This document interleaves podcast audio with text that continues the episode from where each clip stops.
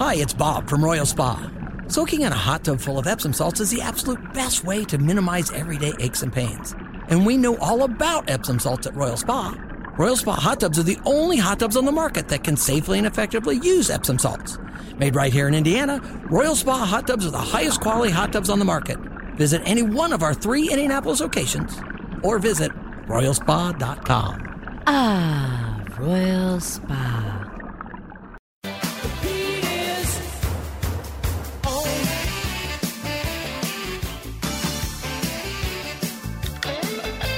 Now, Kevin, you had made the comment on Friday that you had gotten me last year, and it is an awesome shirt, the St. Peter's shirt with the peacock on it. Mm-hmm. Cue the peacock sound from Mark Dykton in Florida right now. And you said, you haven't worn that. Does it not fit you anymore? So I felt compelled that I had to wear it today. But knowing the PTSD that must exist for Purdue fans coming off of St. Peter's and now into Fairleigh Dickinson, I thought, well, they're going to think that I'm being snarky and rubbing salt in the wound. So to be only fair, I figured I would bring a second T-shirt just in case. Oh, wow. Well, change of shirts. That's 90 minutes into the show. Now, well, I'll just put it on over.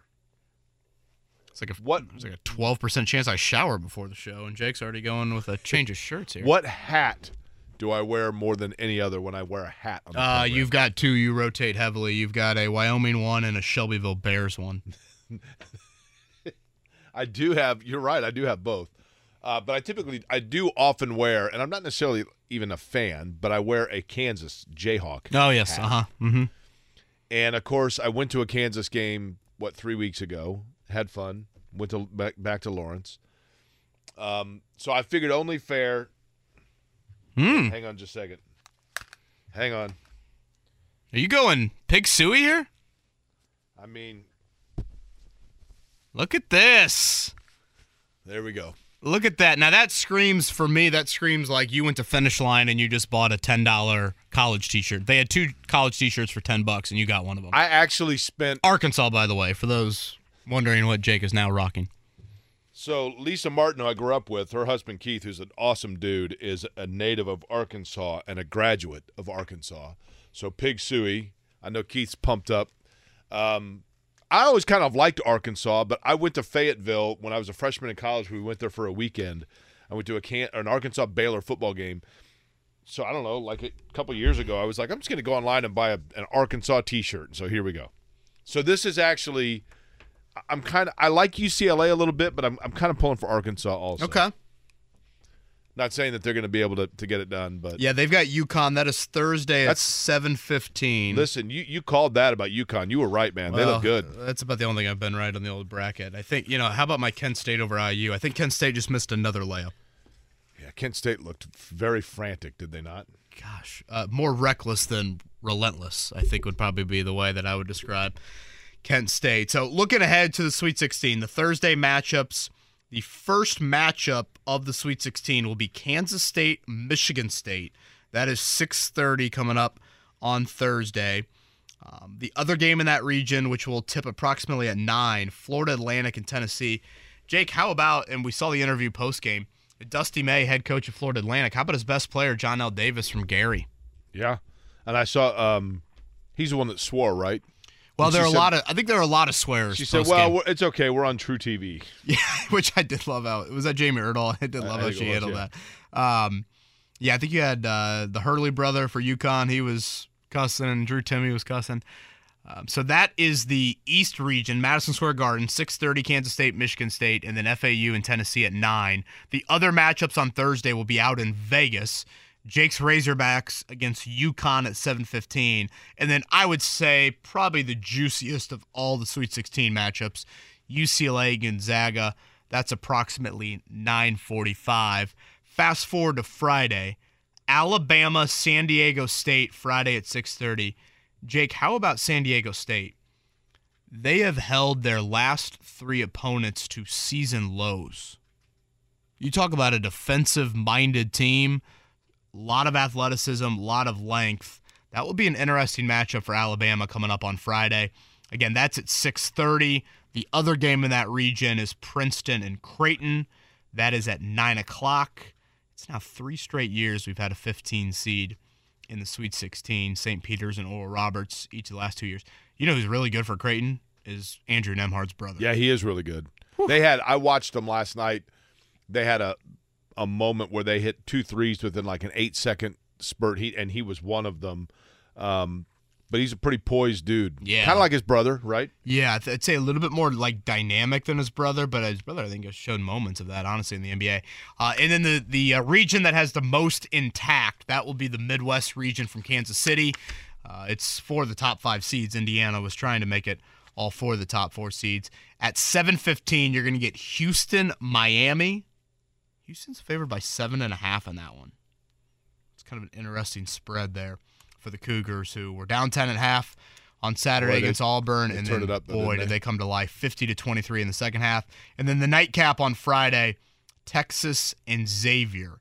So if you look at that, Jake, Texas, Xavier, we only have 2 Sweet 16 matchups where the seeds have held, where the expected seeds are there.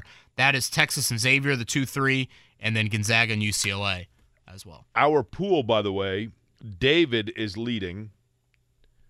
David D.U., he picked 12 of the Sweet 16.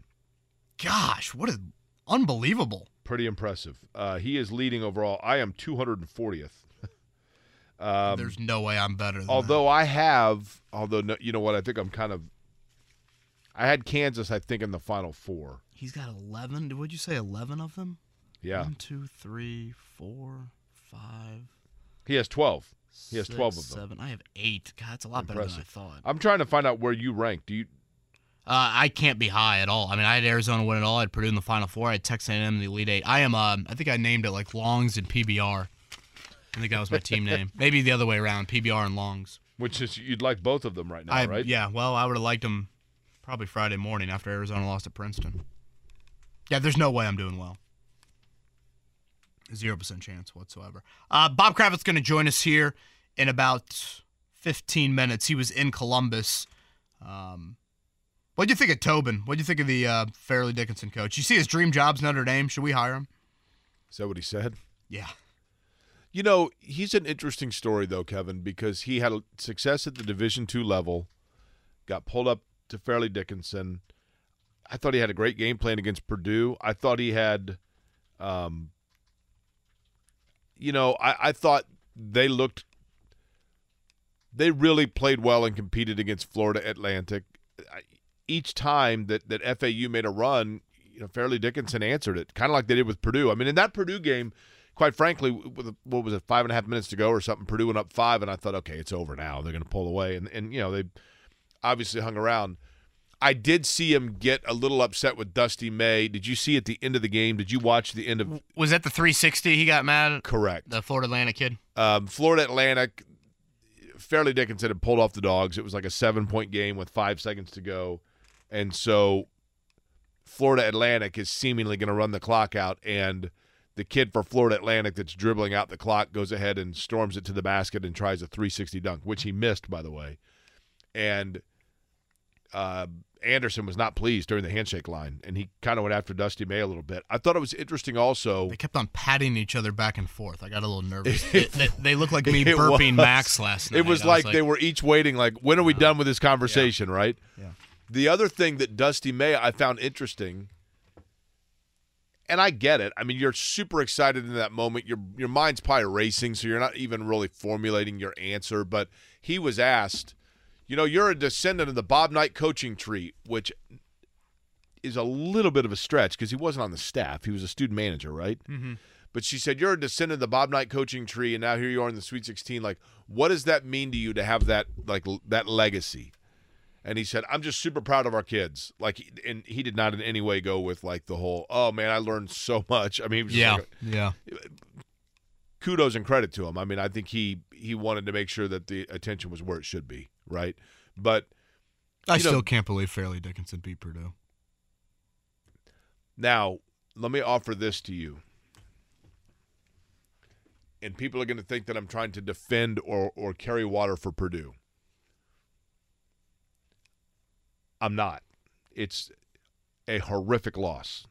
However, I don't think, and this is, you don't even want to be in the topic of this debate if you're Purdue, so I'm not trying to soften it. I do think still that the UMBC over Virginia was a bigger upset because, and let me tell you why, Fairleigh Dickinson's a school that at least I've heard of that has been in the tournament seemingly a lot. I don't know. I mean, but UMBC, I don't even know what league they're. I don't know that I had ever heard of Maryland, Baltimore County before they knocked out Virginia. Well, it's interesting that you bring that up because you think about the two games. UMBC, I mean, they I don't know if dominated is too stretch of a word. And they completely blew them out. Right, but they were in full control of that game. They completely blew them off the floor. Purdue had a 6-point lead with, 10 to go on Friday night. But Jake, Fairleigh Dickinson, they weren't good. They didn't win their conference tournament. They had 4 wins last year. Yeah, but they brought a bunch of D2. The 4-win team is a totally different team, though. Different coaches, but it's not like they went out and hammered the portal with Big East transfers. They hammered the portal with Division II transfers. And they lost to Stonewall and Longwood and Queens Island. And I think the Purdue loss. Queens Island was a fabulous show in the 60s, by the way. I think could you say the UMBC loss is the bigger loss, but the Purdue loss is the more embarrassing? I mean, Fairleigh Dickinson had to win a play-in game. UMBC didn't have to win a play-in game. Fair. God, I can't believe we're arguing this. No, I get. I'm just saying. Isn't this kind of wild? I think the bigger embarrassment was the fact that Virginia in that UMBC game was never even in the game. I mean, they got completely blown out. Yes, which is different, but you're right. I mean, it's. I mean, Fairleigh Dickinson's got 2 mascots, Jake. Remember, we went over this on Friday. Yeah, they have their Division I and their Division II ones. Right? Is it Devils the other one? I think that's right. They should have been they were definitely the Devils Friday night. Knights and Devils. Derek says this, Purdue fan my entire life. 10 years ago, I was ready to move on from Painter. The run with Carson Edwards changed my perspective. That season was miserable watching Edwards shoot every single possession at a low percentage, but the tourney run was magical. This season was special and the tourney was worse. I still think they are right there. The tourney's made for guard play, and that is work in progress. Boy, can you imagine the pressure on Matt Painter in the first round of the tournament next year? I mean, his team – I always felt like with Gene Cady, and this was simply me being an IU zealot growing up, I always felt like Gene Cady late in games had a lack of composure that carried over to his team and rattled them. That was strictly a false narrative by me because I didn't like Purdue when I was a kid. But – Kevin, to your point, Purdue looked like a team late in that game that was as puckered as you can get. 1,000-pound piano on their back in willingness to shoot, willingness to attack, and willingness to compete. If I'm Matt Painter, 1,000-pound piano, that's redundant, right? Just piano in general. Touche. You are right, yeah. Or just Zach Edey was on the back of all of his teammates. Right. Maybe that's the better way to put it. I mean, if I'm Matt Painter, I showed the clip of the loose ball right in front of that Fairleigh Dickinson bench late in the game. Now, Indiana, on the other hand, Purdue looked rattled and like Purdue looked like a team that knew what was happening before everybody else realized what was happening, and Indiana looked like a team late in the game that just didn't want to be there. The passion people have for Indiana basketball and the fans that are all in and the cigar TikTok videos after some kid commits for 2 years from now and all that – all that passion, all that everything else that goes into it was in no way, shape, or form replicated by Indiana last night because Indiana looked like a team that wanted to be anywhere but there. Yeah, they just got outclassed from a rebounding standpoint, effort standpoint. It's not like Miami's a big team at all. I mean, they're the big guy, the center, Omer, 6'7", and their guards and wings just dominated the game. And I thought Jalen Hood-Schifino was really bad early, and I thought that kind of set the tone. At times this year, Jake, and it hasn't happened as much, but at times this year, I felt like Indiana's forgotten about Trace Jackson Davis or chosen not to be patient enough to get him the ball. Jake, he had four field goal attempts in the first half, and their big guy was out with 2 fouls for a lot of that first half. You have got to commit yourself to that. Miami was not doing anything too crazy to limit that. I mean, yeah, they were doing some fronting and things like that, but it wasn't like Fairleigh Dickinson with Edey. I just felt like that was such an issue early on, and that kind of set the tone. which bled throughout the game. After the Purdue game, I said that Indiana was going to go as far as Jalen Hood-Schifino, not Trace Jackson Davis, but as far as Jalen Hood-Schifino was going to be able to get them. And one of his worst nights of the year. Yeah. One Sweet 16 now in the last decade for Indiana. All right, Bob Kravitz is going to join us in 10 to talk more about it. Whether it's audiobooks or all-time greatest hits, long live listening to your favorites. Learn more about Kisqali Ribocyclib 200 milligrams at KISQALI.com and talk to your doctor to see if Kisqali is right for you. Whether it's audiobooks or all-time greatest hits, long live listening to your favorites. Learn more about Kisqali Ribocyclib 200 milligrams at KISQALI.com and talk to your doctor to see if Kisqali is right for you. You're listening to Kevin and Query on 93.5 and 107.5. The Fan. Hey, I don't want this. I don't want Purdue to see this, right? The more I watch Purdue, the more I think we can beat them. Yes, sir. Let's go shock the world. The lob, and that will do it. And do you believe it? For just the second time ever, a 16 beats a 1. The smallest team in the country has the biggest heart tonight, and for the third consecutive year, a double-digit seed sends Purdue packing. Cut you down a size. Don't do it like that. Don't do it like that. It's hard. It's a really hard thing. We've worked very hard and done things the right way in our program. I think 6 straight years we've been a top 5 seed, and that's all you try to do is you just try to fight to get in the best position possible. And now we get in the best position possible, and this happens. And obviously it hurts. It hurts bad. All I can do right now is put on a brave face. Trying to pick up his Hoosiers off the mat, but they leave wide open.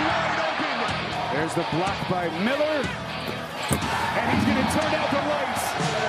Final seconds come off the clock. How sweet it is for Miami. This is the worst. That intro, courtesy of Mark Dykton. He is out this week, but you have the historic nature to what happened, particularly on Friday night. Mark said, I gotta get something there, and he certainly did that. And you know what, Jake? We need to offer credit to our next guest, because he has been saying this since January, albeit the stay for neither team was very long.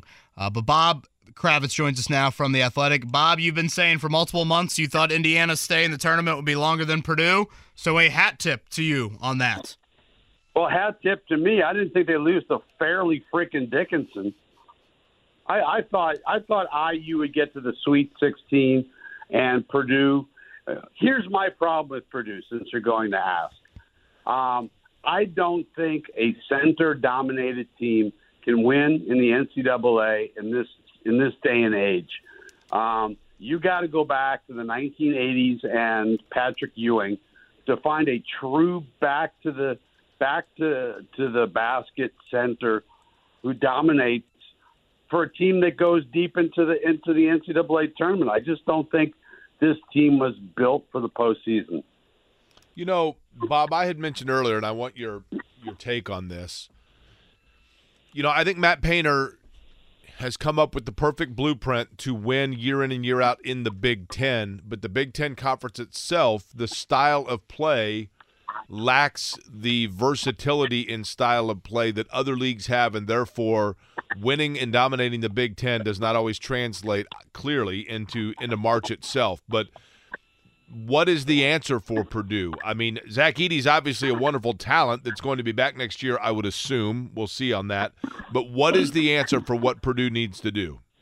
The answer is guards. The answer is guards you can really scoot. And that's the problem. Look, I think Lawyer and Braden Smith are both going to be really, really solid to very good guards at Purdue for the next, 3 years or however long they end up being there. But I thought that you saw, you had 2 fifth-year seniors for Fairleigh Dickinson. Granted, they're playing Division II just a year ago, What amazed me during the game, guys, I turned to Justin Williams, who's a colleague of mine. I said, you know what? I'd run a little zone against these guys. Let's see if they can make a shot. Let's see if they can, you know, every time down the floor, their little guards were getting penetration. So Edey doesn't have to go out on the perimeter either. Right, exactly. Or they're working Edey into pick and rolls, and he's completely lost. Defense goes into rotations. They can't stop anybody. I turned to Justin and said, I would think about a zone. And I swear to you, 5 minutes later, I'm listening to the broadcast, and Steve Lapis, who's, you know, not exactly Bob Knight, but still coached at a pretty high level, says, I would think about a zone. Now, would that have changed everything? I don't know. But, by God, you got to have a few more tools in your tool belt than what they had. Yeah, I couldn't agree more on that front. And I guess kind of expanded on that, Bob. Bob Kravitz with us from The Athletic. Let's say you're Mike Babinski. You're the AD of Purdue right now, and your biggest donor calls you this morning and says, Mike, I've had enough. I want Matt Painter gone. What would be your response to him? I'd tell him to drop dead. That's what I would tell him. I'd tell him that's absurd. You've had a great program that, I mean, look, it's not like anybody else in the Big Ten is doing anything in the postseason. You got, what, one team left? You know, Michigan State, as always. So it's not like it. I think the Big Ten, what's funny to me is Big Ten is known for its hyper-physicality, and both IU and Purdue are bigger, more physical teams than the teams they played. And what happened? They got beat up physically.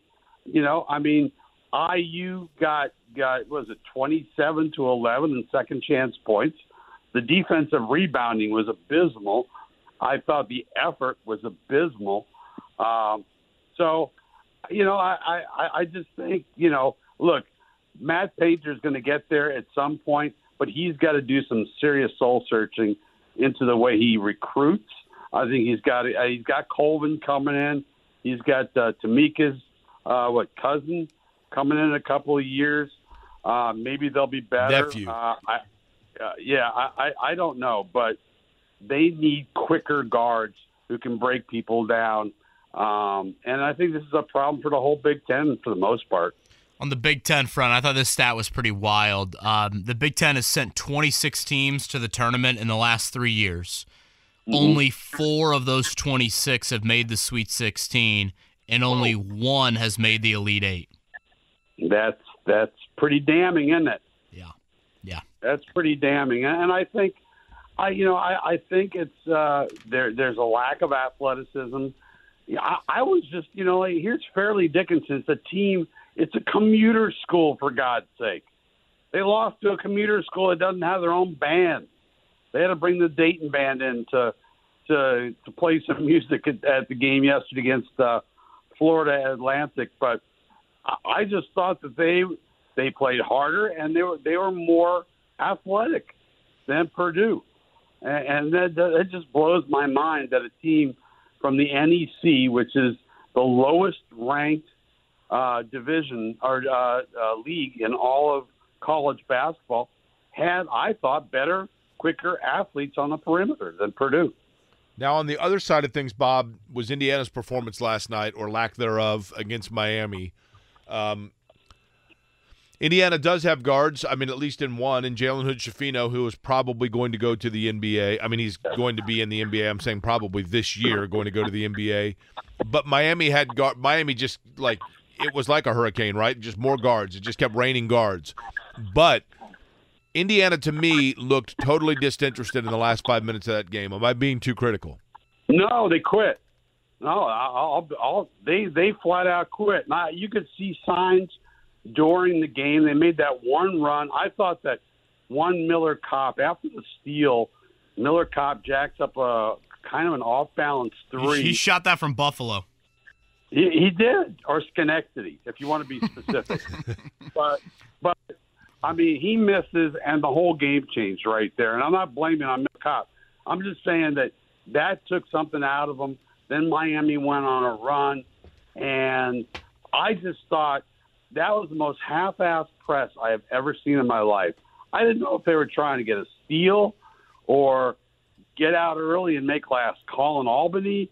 I don't know what was going on, but the lack of effort down the stretch, it was a joke. And I thought it was an embarrassing moment for Indiana basketball. Bob Kravitz is with The Athletic. He is on the Payless Liquors hotline. We're talking about both Purdue and Indiana. Let's stick with Indiana, Bob. The challenge that I see for Mike Woodson is now going to be his roster next year because, I think we can say I'm 99.9% certain that Jalen Hood-Schifino played his last game for Indiana last night. Trace Jackson Davis the same. Even though both of them could return if they so choose. I get the feeling. I don't know who it's going to be, but I feel like there are going to be a couple players that are going to transfer. Gunn and Geronimo would be two that come to mind to me very quickly, maybe even Banks. That's just the reality of it. But in your opinion, Indiana stands where in terms of next year? They need to go heavy in the portal. And, they don't have a lot of options. I mean, they got Cups coming in next year, a couple of guys. Freshmen don't do much. Renew had a pretty nice year. Hood-Schifino obviously did what he did, although he was terrible against Miami, and we've seen that from Hood-Schifino. You remember that game against Maryland where I think he was 3 of 14 or something like that. So yeah, I mean. But ultimately, if they want to be good next year, they've got to hit the portal and they've got to hit it hard. Okay, Bob Kravitz with us from The Athletic. Lastly, on the IU season, I guess how would you kind of summarize it, Bob? You mentioned earlier Sweet 16 is maybe where you thought. If you look at the Big Ten, I would say probably a rung short in the Big Ten tournament, probably a rung short in the Big Ten regular season, based off where they finished there. How would you characterize the season that, again, had one of the best players in program history and had a first-round pick as well? Right. Yeah, mildly disappointing. I thought they could do a little more. I thought they could at least get to Kansas City and get me some barbecue this week, but that wasn't going to happen. I was all jacked about spending my birthday in New York City. Man, that would have been sweet. Madison Square Garden action, right? That's what you were hoping for? I was hoping for a little MSG, a little Greenwich Village. Would have been great. But it didn't happen, so here I am trying to figure out what the hell to write next. Well, I guess, sorry to interrupt, but I was kind of going to go there. I know it's been from afar, but any Colts free agency thoughts here a week into it? Not really. I really like the signing of the kicker. I have always thought that kickers were underestimated in a league where every damn game comes down to 3 points or less. You need a kicker who's freaking automatic. You think about the year when Adam Vinatieri made, 78.6% of his extra points? I mean, that was a team that could have made the playoffs. It should have made the playoffs, but their kicking was horrendous. So I like that pickup. Otherwise, just a lot of meh. I'm still trying to work through the idea of Lamar Jackson in my head and write a column along those lines. When you have a guy who's a sure thing, who's only 26 years old and a former MVP, why wouldn't you take a real long, hard look at him? So, Bob, am I missing something? Let's tie these two things together. You ready? Okay. I'm going to list to you real quickly the teams in the Sweet 16, and I want you to pick the team whose chances of winning it all are the equivalent of the Colts' chances of ending up with Lamar Jackson. You ready? Okay. Alabama, San Diego State, Creighton, Princeton, Florida Atlantic, Tennessee, Kansas State, Michigan State, UCLA, Gonzaga, UConn, Arkansas, Texas, Xavier, Miami, and Houston. Well, that was fast. I'd say FAU. Okay. Yeah, I don't think they're going to get them because that's not the way Ballard works. But gosh, is it the way Irsay works? I mean, Irsay giving that guaranteed upfront money, Bob, is something that I don't know if I'm fully thinking he would do.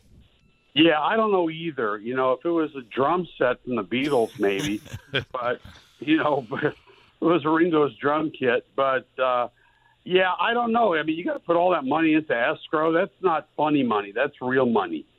you know. So I don't know that he would do that. I mean, the fact they went and got Minshew, which is another addition that I really, really like, and I wanted them to do that last year, and that really the last 2 years when they had no backup. I think that's great. But the fact they went with Minshew tells me that they're looking at him as a bridge quarterback, and they're going to go out and get the third or fourth best guy out there, whether that's Levis or Richardson. Bob, do you get the feeling, though, Kevin and I were talking about this earlier. You mentioned that in 2023, it's hard to win in college basketball with a dominant big man as your focal point. Right. So do you get the feeling that if Chris Ballard was in charge of building a college basketball lineup in 2023, he would start with Bill Walton? He would start with Manute Bol. Who's a better hockey player, you or Manute? Well, actually, I went to see Manute try and play with the Indy Ice, and they couldn't find skates big enough for his feet. So he sat on the bench the whole game in his shoes and socks. You know, so I always say that I am a significantly better hockey player back in the day. Fair enough. Yeah, Bob Kravitz from The Athletic, our Monday conversations with him. Bob, great stuff. Enjoyed the coverage from Columbus. Was looking forward to hopefully you, like you said, covering a little bit longer. But thanks for all the college basketball chatter this year. My pleasure, boys. Take care. It's Bob Kravitz right there on the Payless Liquors hotline. I saw somebody sent me an article. Maybe I should have asked Bob about this, Kevin. And I understand it and I appreciate it. But somebody sent me an article from a Purdue fan website. One of the, I think it's a blog, and one of the guys, it was a well-written article, but a guy that was critiquing the media questions to Matt Painter after the game, that everybody was softballing him and nobody was asking him the hard-hitting questions. And I think it's fair, but I also think, and I'm only going to say this, I guess,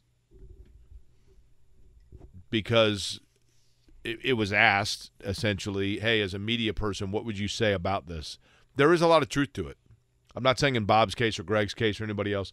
There is a lot of truth to the fact that the lines now with social media and online things and whatever else, the lines of, like, quote-unquote journalism and what all goes into that have been blurred a little bit now, where you do have people that are favoring access or relationships with coaches towards versus, like, offending them. I don't think that's the case with Bob or with Greg Doyle or whatever else. I also think that one thing that comes into play is the human nature element of it, in terms of it's very easy. I always felt like when I had a credential, Kevin, and I think you always say earn the credential. Use your credential, yeah. Like, I have always felt like when I have covered games, when I worked in TV mostly, that my job was to ask the questions that fans are asking the television as they're watching the game in frustration. And there is a way to do that tactfully, I think. But I also think that there's a human nature element of it that people lose sight of, which is if you are interviewing a coach or a player after a gut-wrenching performance or game, yes, you need to get that answer, but at the same time, it's somebody that you long-term are covering, and therefore you have to be respectful of their emotion as well. And it's often easier to think to yourself that you would be able to just go in there and rapid-fire these hard-hitting questions. I just don't care. I'm going to find the truth. And then when you're sitting there and you're actually looking at the person, and you only get like a second or two to be the one to ask a question. You only get like one question usually, because there's 100 people in there trying to ask questions. There are just a lot of factors that go into it that I think are easy to overlook. I think it's a fair question to question the way or the fashion in press conference settings that people are asked things, but you also don't know what then later are being asked in private conversation, because in a press conference setting, sometimes you don't want to ask your best stuff out front if you know you're going to talk to the subject later independently, because everybody's in there and you only get so long to talk. Yeah, I think that's really well said. My thing in those settings is, can I back it up? Am what I asking, can I back it up? And I feel like if you're able to do that, then the question is totally valid. And those questions deserve to be asked. They need to be asked. And it's up to the interviewee to answer them how they choose.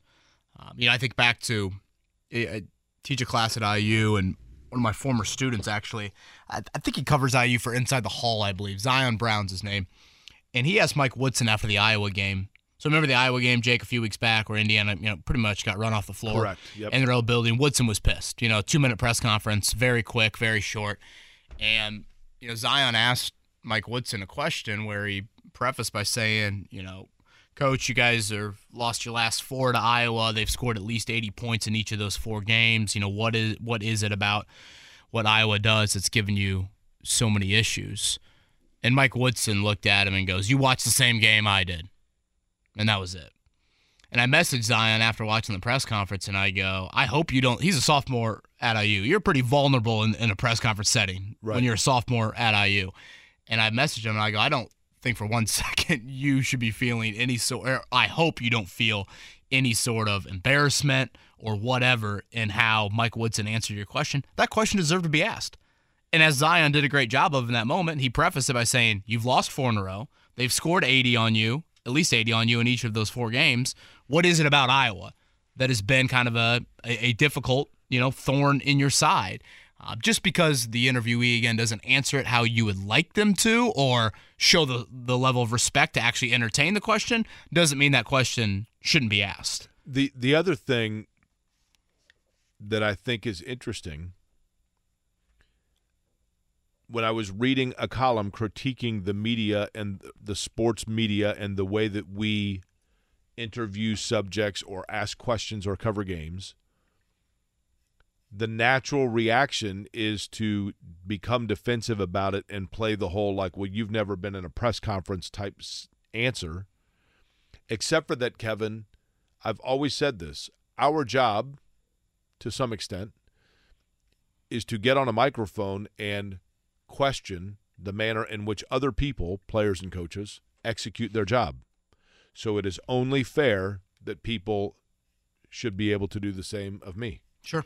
And to that point, I know someone that often receives criticism in the way that they ask questions is Greg Doyle.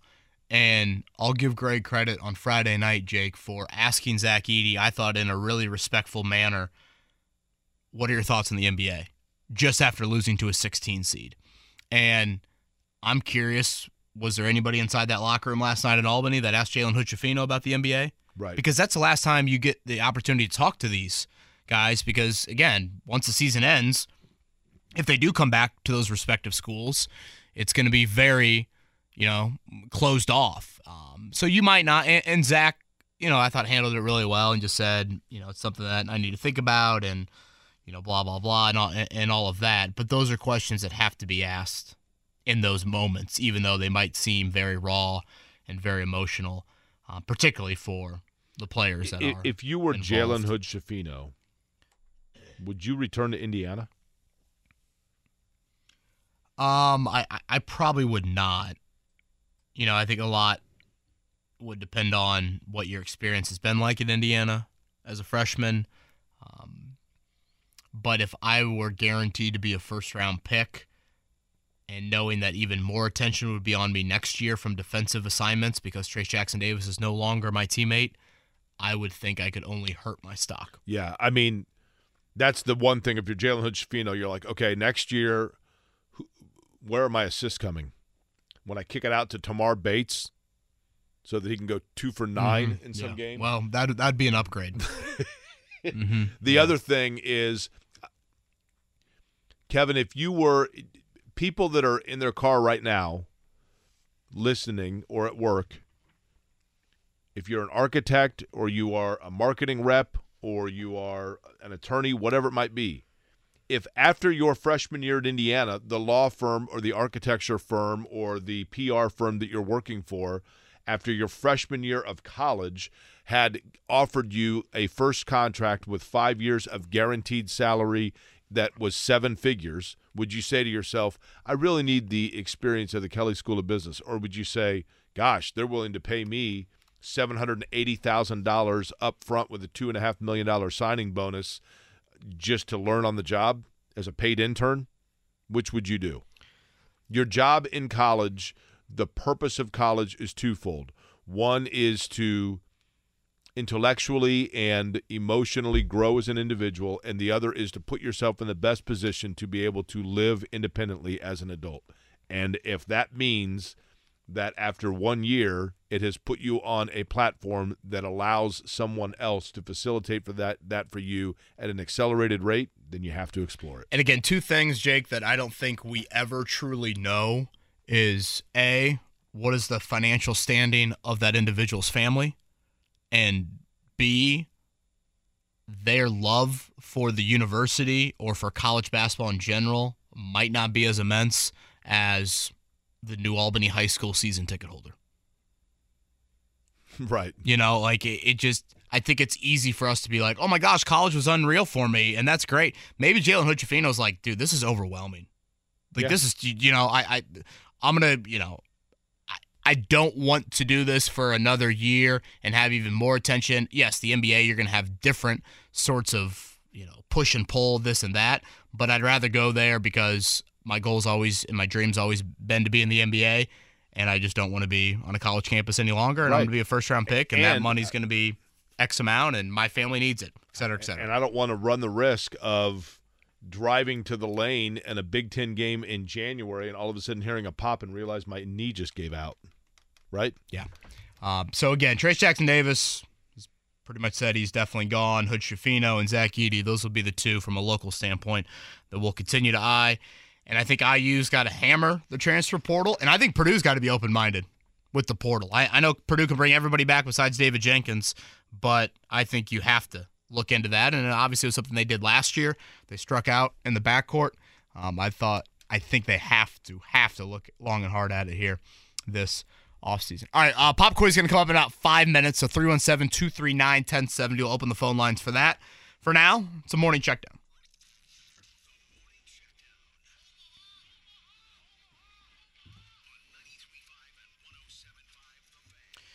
Jake, let's go in reverse order. We'll kind of end with the tournament, Indiana-Purdue, but let's begin with the Pacers back in action tonight. They have got the Hornets down in Charlotte, so it'll be 4 straight road games for Indiana.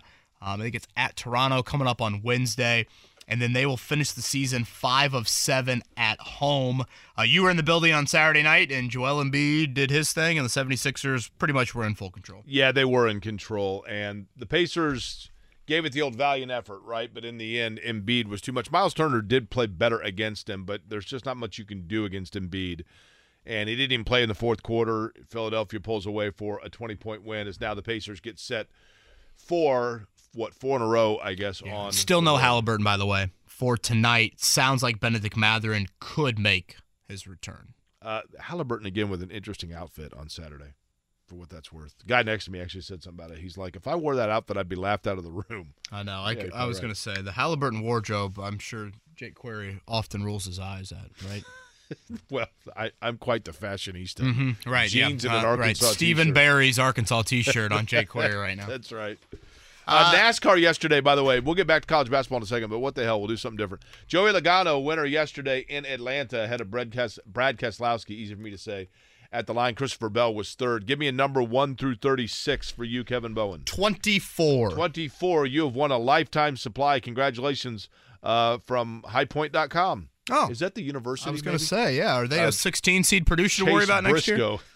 Nice. Sam Fritz, give me a number 1 through 36. 7, please. Number 7 for Sam Fritz. You have won a lifetime supply of body armor.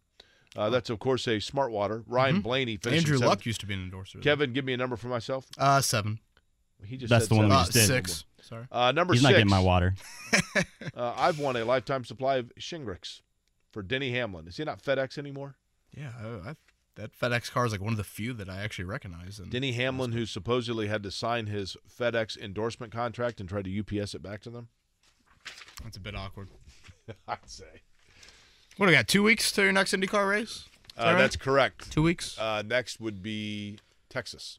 All right, the next for the NCAA tournament will be Sweet 16 sites, Madison Square Garden, Louisville, Kansas City, and Vegas. Those will begin on Thursday. A couple of notes on the Sweet 16.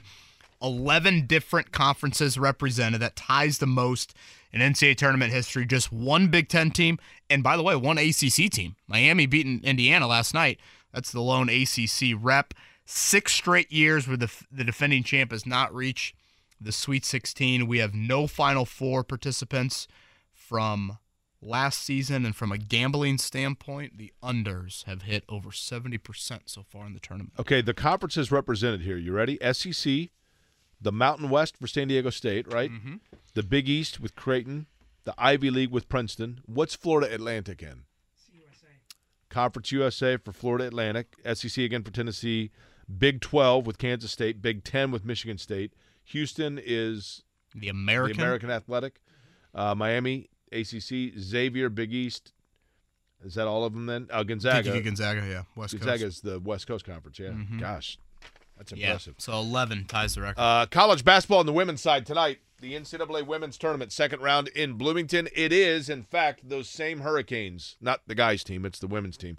They are 20-12. They're the 9 seed taking on top-seeded Indiana. Terry Morin's women are 28-3. That game at 8 o'clock tonight. Also in college basketball later today, a couple of hours from now, Indiana State and Eastern Kentucky. That is the CBI quarterfinals.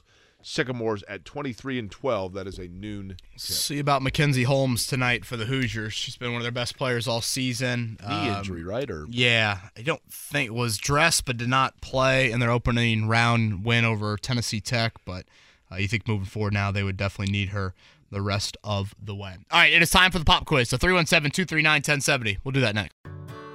Whether it's audiobooks or all-time greatest hits, long live listening to your favorites. Learn more about Kisqali Ribocyclib 200 milligrams at KISQALI.com and talk to your doctor to see if Kisqali is right for you.